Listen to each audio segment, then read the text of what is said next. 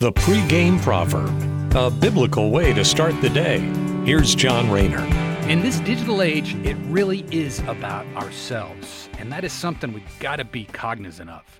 It's very easy to get lost in our smartphones. You get that little screen time app that pops up at the end of every week and tells you how much time you were looking at your phone for. Well, very easy to get lost and caught up in playing a video game or binge watching a series on Amazon on our iPads. The technological era that we're living in has made it very easy to get swallowed up in satisfying our own personal desires and fantasies. And Solomon puts that in check today as he points out the weakness of a person who is constantly spending time alone or in solitude. Solomon writes in Ecclesiastes chapter 4 verses 9 through 12, Two people are better off than one, for they can help each other succeed.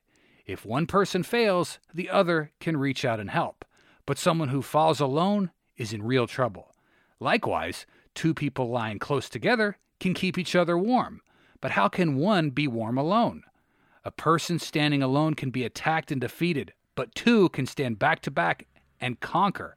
Three are even better, for a triple braided cord is not easily broken. So Solomon reminds us that groups of people can build and lift one another up. And you think about it, there's nothing more comforting than when we're going through dark times to have a shoulder to lean on or even cry on. Groups of people can help others succeed, survive, survive, defend, and even conquer.